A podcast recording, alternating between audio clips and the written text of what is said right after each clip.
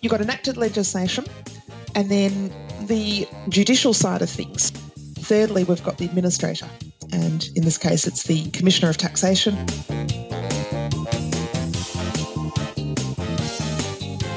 You are listening to Australia's tax news podcast, Tax Talks, the podcast for Australian tax professionals.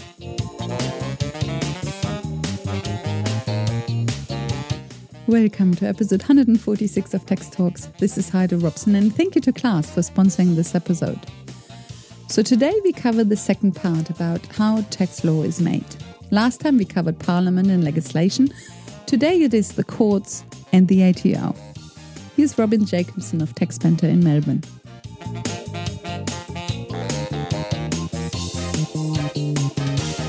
Right, so if we now have a chat about the judicial side of things. So you've got enacted legislation, and then years later, somebody comes before the courts because they've had a dispute. Now, that's ignoring all the interim steps. So, what has actually happened along the way is there would have been a taxpayer who made a claim, or didn't declare income or interpreted the law in such a way that was different from what the ATO thought. And it doesn't always mean there's tax avoidance or evasion involved, it can just be an interpretation of law. Now, the ATO, if they disagree with what the taxpayer's done, they will issue an amended assessment. And even before that, you often have conversations or reviews or points of contact before that amended assessment turns up. Then the process is if you disagree with the amended assessment, you object. The ATO will then make a decision on objection. Once you've got that decision on objection, if it's a question of fact or if it's an issue where you feel you want someone else to review the decision that the commissioner has made, then that can be a, a point of going up to the Administrative Appeals Tribunal. And the role of the tribunal is to step into the shoes of the commissioner and remake the decision that the commissioner made as if the tribunal was the commissioner. So they then arrive at a decision and they substitute their decision for whatever the commissioner's decision had previously been. If you disagree with that decision, or if it is a matter of question of law, and it's always got to be a, a matter of law for it to be appealed any further, then it can go up to the federal court. So often we see tribunal decisions involving self represented taxpayers. And these are taxpayers who go before the tribunal, but they don't have any legal representation. I won't say in all cases they they lose, but inevitably a self represented taxpayer will not fare well against the tax office. And it's usually because, had they sought legal advice, they would have been advised you don't have a case here.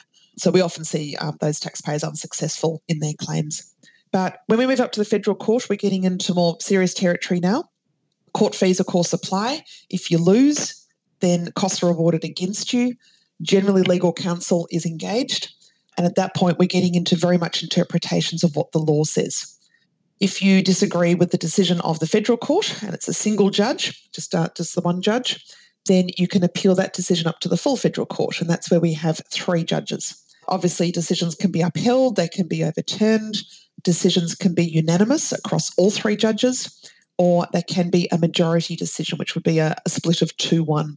Now, if you still don't agree with what the full federal court has said, you can apply for special leave to appeal up to the High Court. Just to explain the hierarchy, the federal court is a court that interprets federal legislation. And because our tax law is federal law, it's not state based law, that is why any matters on tax law are heard before the federal court. Compare that, of course, with something like the criminal justice system, which comes up through the magistrates court and the county court, etc. In New South Wales, you have the local and the district courts, but you ultimately end up in the Supreme Court of each state. But when we're talking tax law, it's federal court.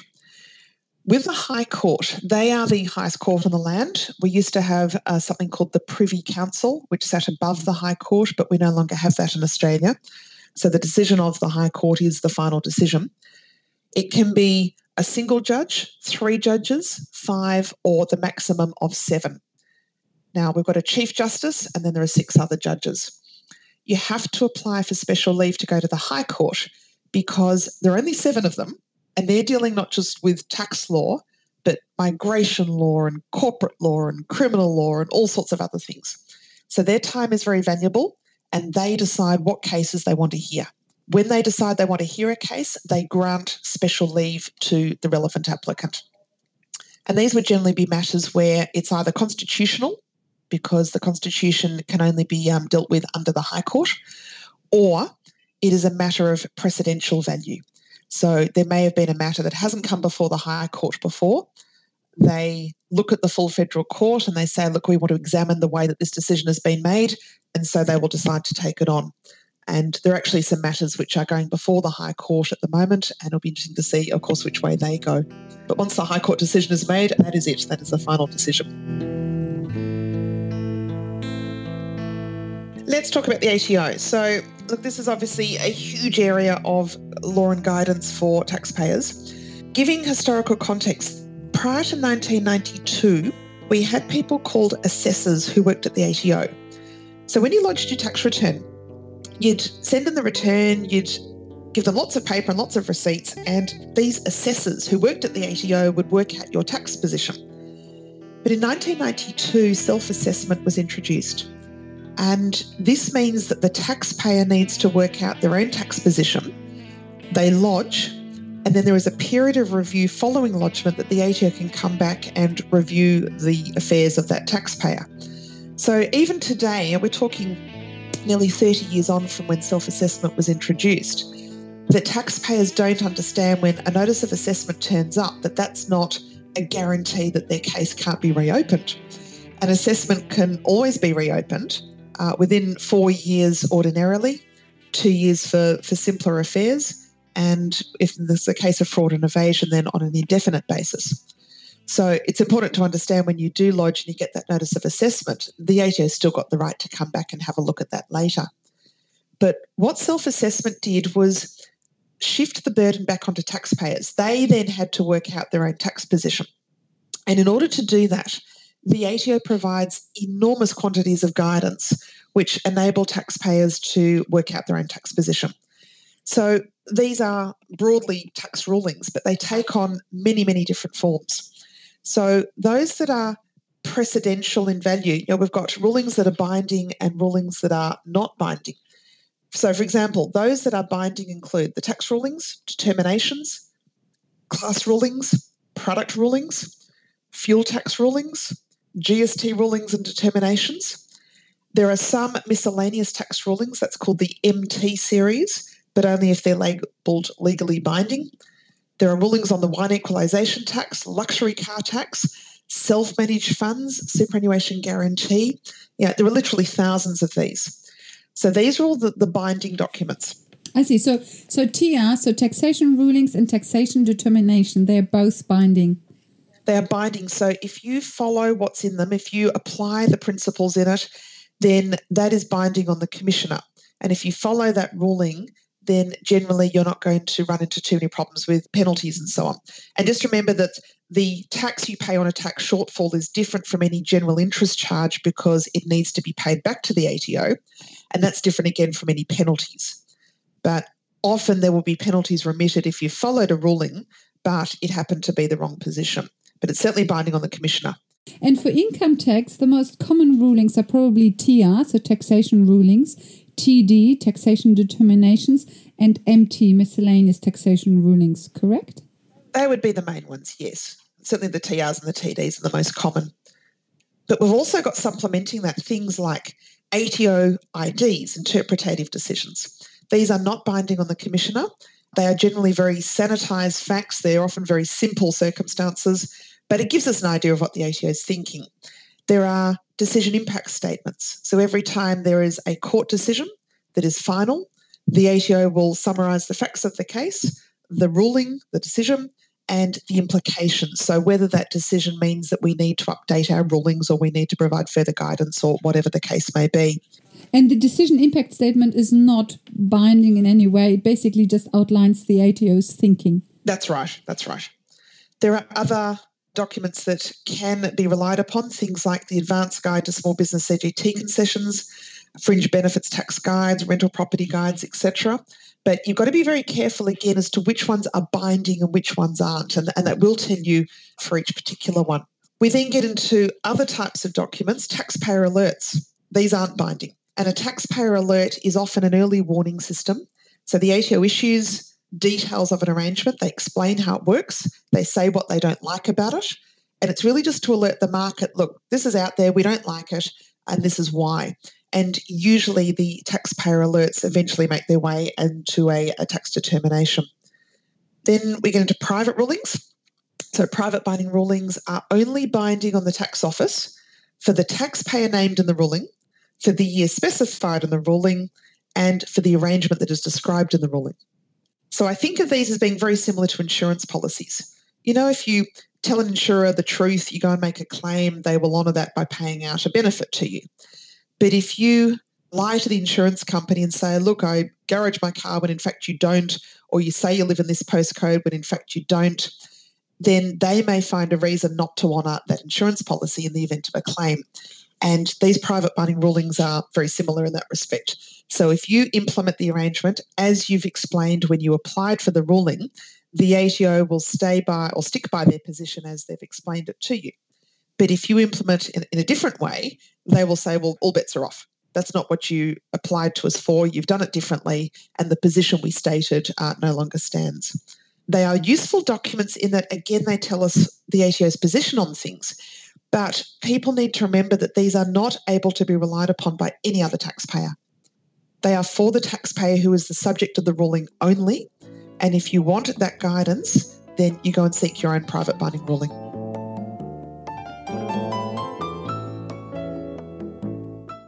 Australia has a relatively high percentage of tax agent engagement. Do you think that is due to us having a self assessment set up? I think it is a combination of two factors. We have a very high reliance. In fact, I've got a feeling we're something like the second highest in the world behind Italy in terms of tax agent usage. 75% of individuals use a tax agent, so only 25% are self lodgers and it's around 95% of businesses use a tax agent. And I think it's due to these two factors. You've named one of them. Certainly self assessment, where because the onus is back on the taxpayer to get it right, they want to make sure they're getting it right. And unless you're a, a, tax expert, the average person on the street couldn't be expected to keep abreast of all the changes in the law, what the law says, the, the updated rulings, the cases, the implications. And, and that's why we have tax experts in this country. But the second reason is because over the decades, we've had successive governments continually change the law. It's become very complex. I exist professionally as a tax trainer, I do this full time because there are enough firms out there that need the law explained to them and need to keep up to date with it all. If we had a really simple tax system, there wouldn't be a need for tax experts and there certainly wouldn't be a need for tax trainers. But because our system is complicated and because it is difficult to sit there and read one provision without understanding how it impacts with all the other provisions and all the other guidance, it is another reason why I think people engage tax agents. They just want to be sure that they're getting it right.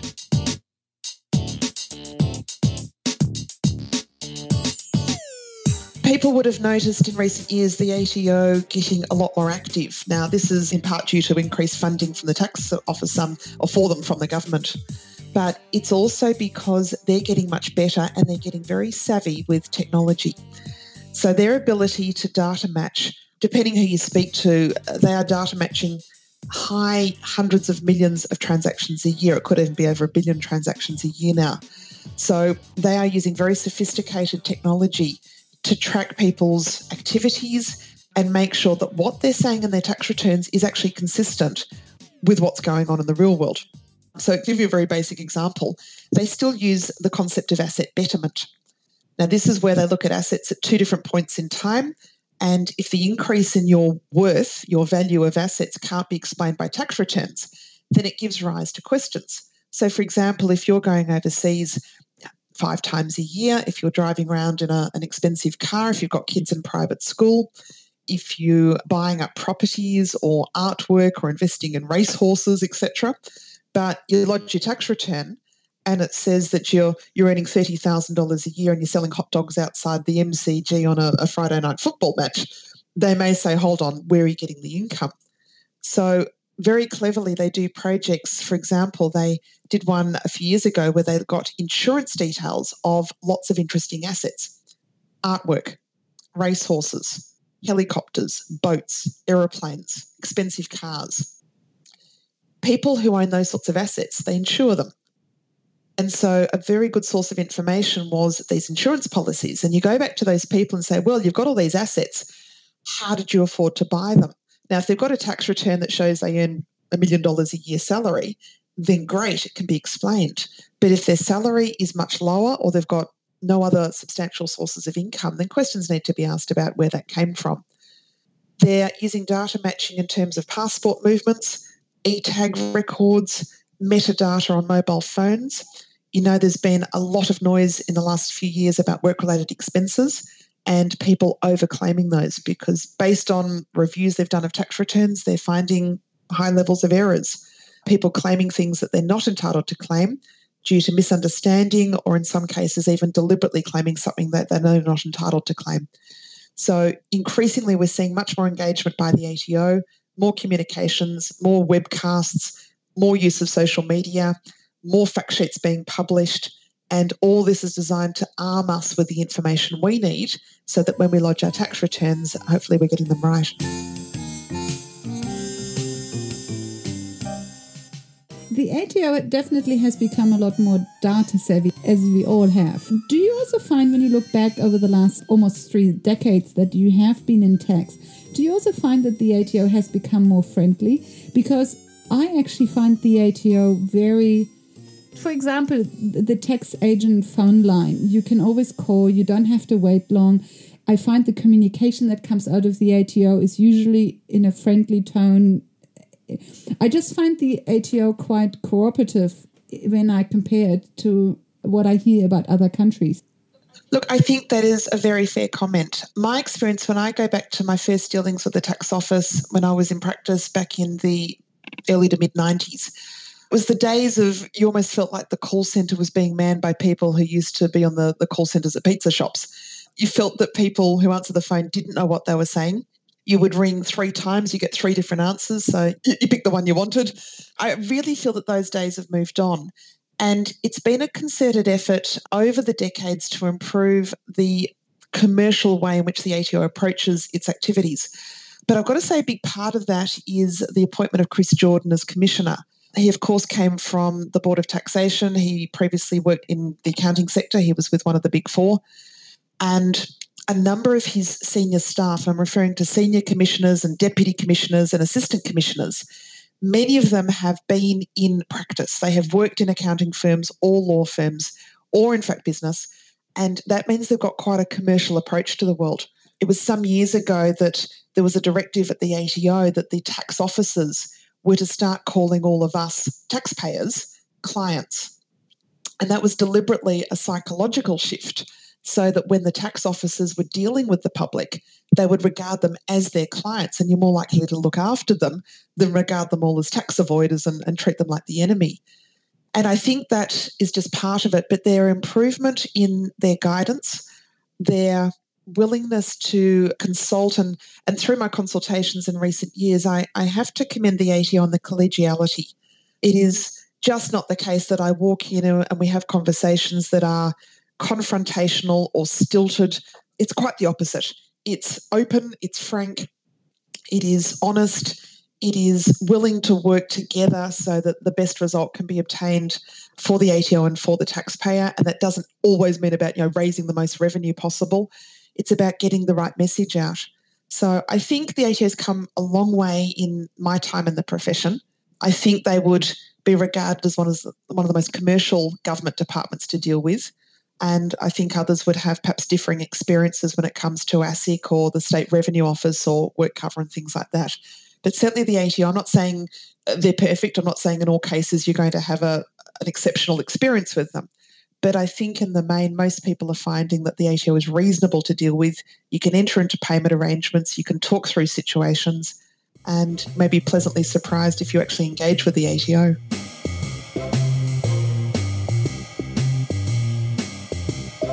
Welcome back. So, tax law is made through three arms of government Parliament, courts, and the ATO as the administrator. In the next episode, episode 147, Andrew Henshaw of Velocity Legal in Sydney will give some insights into his work as a tax lawyer. Sorry to butt in. This is correct. If you listen to this episode in August 2019 or later, then the next episode will indeed be episode 147 with insights of a tax lawyer.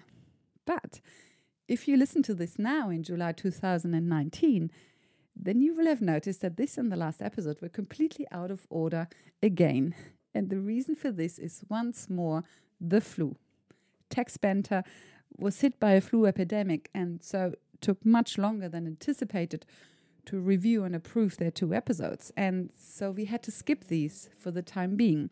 But now everybody at Banter is up and standing again. And so we have been able to go back and publish these two episodes. So for those of you who have been listening to Tax Talks over the past two weeks, for you, the next episode will be episode 153, where Andrew Henshaw of Velocity Legal will talk about shareholder loan forgiveness. What happens when shareholders forgive the loan they made to their private company? Can they claim a capital loss? This is the question Andrew Henshaw will go through in the next episode in response to a listener question. Until then, thank you for listening and thank you to Class for their support. Bye for now and see you in the next episode.